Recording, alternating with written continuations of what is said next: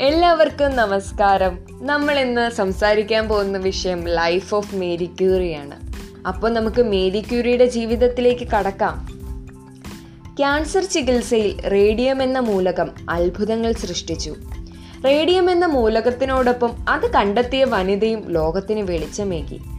ശാസ്ത്രജ്ഞ എന്ന നിലയിൽ മാത്രമല്ല ഒരു മഹത് വനിത എന്ന നിലയിലും ഇന്ന് ഓർക്കുകയും ആദരിക്കുകയും ചെയ്യുന്ന വനിതയാണ് മേരി ക്യൂറി ഒരു ഗ്രാം റേഡിയത്തിന് ലക്ഷങ്ങൾ വിലയുണ്ടായിരുന്ന കാലത്തും അത് വേർതിരിക്കുന്ന വിദ്യ വിറ്റു കാശാക്കാതെ മേരി അത് ലോക നന്മയ്ക്കായി വിട്ടുകൊടുത്തു.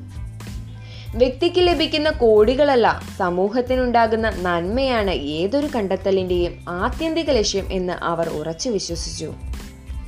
ആരോരും അറിയാത്ത നാണം കുണുങ്ങിയായ മേരി എന്ന പോളണ്ടുകാരി കുട്ടി എങ്ങനെ ലോകം അറിയുന്ന മേരി ക്യൂറിയായി മേരി സ്ലൊഡോസ്ക ഇതാണ് മേരിയുടെ പേര്. ആയിരത്തി എണ്ണൂറ്റി അറുപത്തിയേഴ് നവംബർ ഏഴിന് വാഴ്സോയിൽ അധ്യാപക ദമ്പതികളുടെ അഞ്ചു മക്കളിൽ ഇളയവളായി ജനിച്ചു. നന്നേ ചെറുപ്പം മുതൽ മിടുമിടുക്കിയായിരുന്നു മേരി. പുസ്തകങ്ങളെ ഏറെ സ്നേഹിച്ച മാതാപിതാക്കൾക്കൊപ്പം മേരിയും വായിച്ചു വളർന്നു. അഞ്ചു വയസ്സു മുതൽ കഥ കവിത ചരിത്രം ശാസ്ത്രം എന്നുവേണ്ട കയ്യിൽ കിട്ടിയതെല്ലാം വായിച്ചു. സംശയം ചോദിച്ചു ചോദിച്ചാലും ചോദിച്ചാലും തീരാത്തത്ര സംശയങ്ങൾ. സ്വന്തം നാടിന്റെ ചരിത്രവും സംസ്കാരവും ആ അച്ഛൻ മക്കൾക്ക് പറഞ്ഞു കൊടുത്തു. പെൺകുട്ടികൾക്ക് ആ കാലഘട്ടത്തിൽ ഉപരിപഠനം വിലക്കിയിരുന്നു. തുടർന്ന് പഠിക്കണമെങ്കിൽ മറ്റേതെങ്കിലും രാജ്യത്ത് പോകേണ്ട അവസ്ഥ.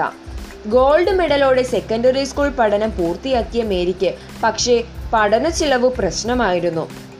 അറിവ് സ്വയം നേടിയാൽ മാത്രം പോരാ. അത് മറ്റുള്ളവർക്ക് പകർന്നു കൊടുക്കുകയും അങ്ങനെ അതിന്റെ ഗുണം സമൂഹത്തിന് ലഭിക്കുകയും വേണം. ഈ വരികൾ മേരി എവിടെയും പ്രസംഗിക്കുകയോ എഴുതി വയ്ക്കുകയോ ചെയ്തിട്ടില്ല. എന്നാൽ അതിമഹത്തായ ഈ ആശയത്തിന് അവർ സ്വന്തം ജീവിതം കൊണ്ട് അടിവരയിട്ടു. ജന്മനാടിനെ ഏറെ സ്നേഹിച്ച മേരി ജർമ്മനിയിലോ റഷ്യയിലോ ഉപരിപഠനം നടത്താൻ ഒരുക്കമായിരുന്നില്ല. പാരീസിൽ പഠിക്കാനായിരുന്നു തീരുമാനം. ശാസ്ത്രത്തിന് അപാരമായ സൗന്ദര്യമുണ്ട്. ശാസ്ത്രത്തെ സംബന്ധിച്ച് എന്തു കാര്യവും ചെയ്യേണ്ടത് അതിൽ നിന്ന് നമുക്ക് എന്ത് കിട്ടുന്നു എന്ന് നോക്കിയിട്ടാവരുത്. പാരീസിലെ എണ്ണൂറ് വർഷം പഴക്കമുള്ള സോർബൺ യൂണിവേഴ്സിറ്റിയിലെത്തിയ മേരി അവിടെയുള്ള പന്തീരായിരത്തോളം വിദ്യാർത്ഥികളിൽ ഒരാളായി മാറി. പരീക്ഷണശാലയിൽ സ്വന്തമായൊരു ഇരിപ്പിടം കിട്ടിയത് മേരിക്ക് നോബൽ സമ്മാനം ലഭിച്ചതുപോലെയായിരുന്നു. കൊടും തണുപ്പും പഠന ചിലവും മേരിയെ ബുദ്ധിമുട്ടിച്ചപ്പോഴും ഈ കഷ്ടപ്പാടിനെ എല്ലാം മേരി മറികടന്നത് ഒരേയൊരു ലക്ഷ്യം മുന്നിൽ കണ്ടാണ് പഠനം. മേരി ഒന്നാം റാങ്കിൽ പാസ്സായി. ശാസ്ത്രലോകത്തെ പ്രശസ്തമായ ഒരു കൂട്ടുകെട്ടിന്റെ തുടക്കമായിരുന്നു മേരിയും പിയർ ക്യൂറിയും തമ്മിലുള്ള കണ്ടുമുട്ടൽ.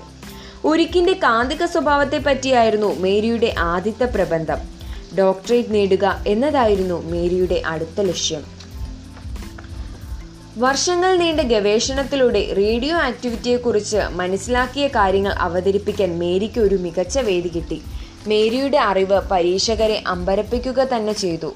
വൈകാതെ മേരിക്ക് ഡോക്ടർ ബിരുദം ലഭിച്ചു. അതോടെ ഗവേഷണ ബിരുദമുള്ള യൂറോപ്പിലെ ആദ്യത്തെ വനിതയായി മേരി ക്യൂറി. ഗവേഷണം നടത്തിയ കാലത്തേക്കാൾ വിഷമകരമായിരുന്നു അവർക്ക് പ്രശസ്തിയുടെ കാലം. പ്രശസ്തി ഒരു ദുരന്തത്തിന്റെ ഫലം ചെയ്തുവെന്ന് മേരി പിന്നീട് എഴുതി. കാരണം അവർക്ക് സ്വതന്ത്രമായി പ്രവർത്തിക്കാൻ പറ്റാതെയായി. ആയിരത്തി തൊള്ളായിരത്തി പതിനാലിൽ ഒന്നാം ലോക മഹായുദ്ധം ഫ്രാൻസിൽ ആരംഭിച്ചപ്പോൾ എക്സ്റേ യൂണിറ്റുകൾ കുറവായിരുന്നു. യുദ്ധമുന്നണിയിൽ ഒട്ടും ഉണ്ടായിരുന്നില്ല. ഇത് ഒട്ടേറെ കുഴപ്പങ്ങളുണ്ടാക്കി അതുകൊണ്ട് തന്നെ സഞ്ചരിക്കുന്ന എക്സ്റേ യൂണിറ്റ് ആയിരുന്നു മേരിയുടെ സ്വപ്നം. എക്സ്റേ യൂണിറ്റിന് സഞ്ചരിക്കാൻ പറ്റിയ വിധത്തിലുള്ള വാഹനമായിരുന്നു അടുത്ത പ്രശ്നം. ഒരു വാഹന നിർമ്മാണ കമ്പനി ഒരു കാർ എക്സ്റേ യൂണിറ്റ് സ്ഥാപിക്കാൻ പറ്റിയ തരത്തിലാക്കി കൊടുത്തു. ആയിരത്തി തൊള്ളായിരത്തി പതിനാല് ഒക്ടോബർ ആയപ്പോഴേക്കും മേരിയുടെ ആദ്യത്തെ സഞ്ചരിക്കും എക്സ്റേ യൂണിറ്റ് തയ്യാറായി. അത് യുദ്ധമുന്നണിയിലെത്തി. മേരിയോടൊപ്പം മകൾ ഐറിനും ഈ ദൗത്യത്തിന് ഉണ്ടായിരുന്നു. അവരടക്കം ആകെ അഞ്ചു പേർ. മേരിയുടെ ശ്രമഫലമായിരുന്നു സഞ്ചരിക്കുന്ന ഇരുപതോളം എക്സ്റേ യൂണിറ്റുകൾ മിലിറ്ററി ആശുപത്രികളിൽ ഇരുന്നൂറെണ്ണം വേറെയും. യുദ്ധത്തിന്റെ അവസാന രണ്ടു വർഷം പത്തു ലക്ഷത്തിലധികം പേർക്ക് ഇതുകൊണ്ട് ഗുണമുണ്ടായി. മേരി ഒന്നും അല്പം മാത്രമായി പഠിച്ചിരുന്നില്ല. പഠിക്കുന്നതെന്തും പൂർണമാക്കാൻ അവർ ശ്രദ്ധ വച്ചു. തുടക്കത്തിൽ എക്സ്റേയെക്കുറിച്ച് വായിച്ചുള്ള അറിവ് മാത്രമേ മേരിക്കുണ്ടായിരുന്നുള്ളൂ. അവർ പെട്ടെന്ന് തന്നെ എക്സ്റേ എടുക്കുന്ന വിദ്യ മനസ്സിലാക്കി. ഒപ്പം മനുഷ്യന്റെ ആന്തരിക ഘടനയെക്കുറിച്ചും പഠിച്ചു. എങ്കിലല്ലേ എക്സ്റേ എടുത്താൽ കുഴപ്പമെന്തെന്ന് മനസ്സിലാക്കാനാവും. തീർന്നില്ല. എക്സ്റേ യൂണിറ്റിന് വേണ്ടി കാർ ഓടിക്കാനും മേരി പഠിച്ചു. ഡ്രൈവർ ഇല്ലെങ്കിലും ജോലി മുടങ്ങരുതല്ലോ. കാർ കേടായാൽ നന്നാക്കാനും അവർ പഠിച്ചു. ലോകമറിയുന്ന കണ്ടെത്തലുകൾ നടത്തിയ പല ശാസ്ത്രജ്ഞർക്കും ഇരുളടഞ്ഞ ഒരു ഭൂതകാലമുണ്ടാകും. കഷ്ടപ്പാടിന്റെ ആ ഇരുളിനെ മറികടന്നായിരിക്കും അവരിൽ പലരും പ്രശസ്തിയുടെ വെളിച്ചത്തിലേക്ക് എത്തിയിരിക്കുക. ഈ ജീവിതമായിരിക്കണം നമുക്ക് പ്രചോദനവും വഴികാട്ടിയും. ജീവിതത്തിൽ ഭയപ്പെടാനായി ഒന്നുമില്ല മനസ്സിലാക്കാൻ മാത്രമാണുള്ളത് എന്ന് ലോകത്തെ പഠിപ്പിച്ച ആ മഹാവനിതയുടെ ജീവിതം നമുക്ക് പകർത്താം. ഇനി നമുക്ക് മേരി ക്യൂറിയുടെ ജീവിതത്തിലേക്ക് ഒരു എത്തിനോട്ടം നടത്താം. ആയിരത്തി എണ്ണൂറ്റി അറുപത്തിയേഴ് നവംബർ ഏഴ് പോളണ്ടിലെ വാഴ്സോയിൽ മേരി സ്ലൊഡോസ്ക ജനിച്ചു. ആയിരത്തി എണ്ണൂറ്റി എൺപത്തി മൂന്ന് മേരി സ്വർണ മെഡലോടെ സ്കൂൾ വിദ്യാഭ്യാസം പൂർത്തിയാക്കി. ആയിരത്തി എണ്ണൂറ്റി തൊണ്ണൂറ്റി ഒന്ന് സോർബൺ യൂണിവേഴ്സിറ്റിയിൽ പഠിക്കാനായി മേരി പാരീസിലേക്ക് വണ്ടി കയറി. ആയിരത്തി എണ്ണൂറ്റി തൊണ്ണൂറ്റി മൂന്ന് സോർബൺ യൂണിവേഴ്സിറ്റിയിൽ നിന്നും ഒന്നാം റാങ്കോടെ ഫിസിക്സിൽ ബിരുദം നേടി. ആയിരത്തി എണ്ണൂറ്റി തൊണ്ണൂറ്റി അഞ്ച് ജൂലൈ ഇരുപത്തിയാറ് മേരിയും പിയറും വിവാഹിതരായി.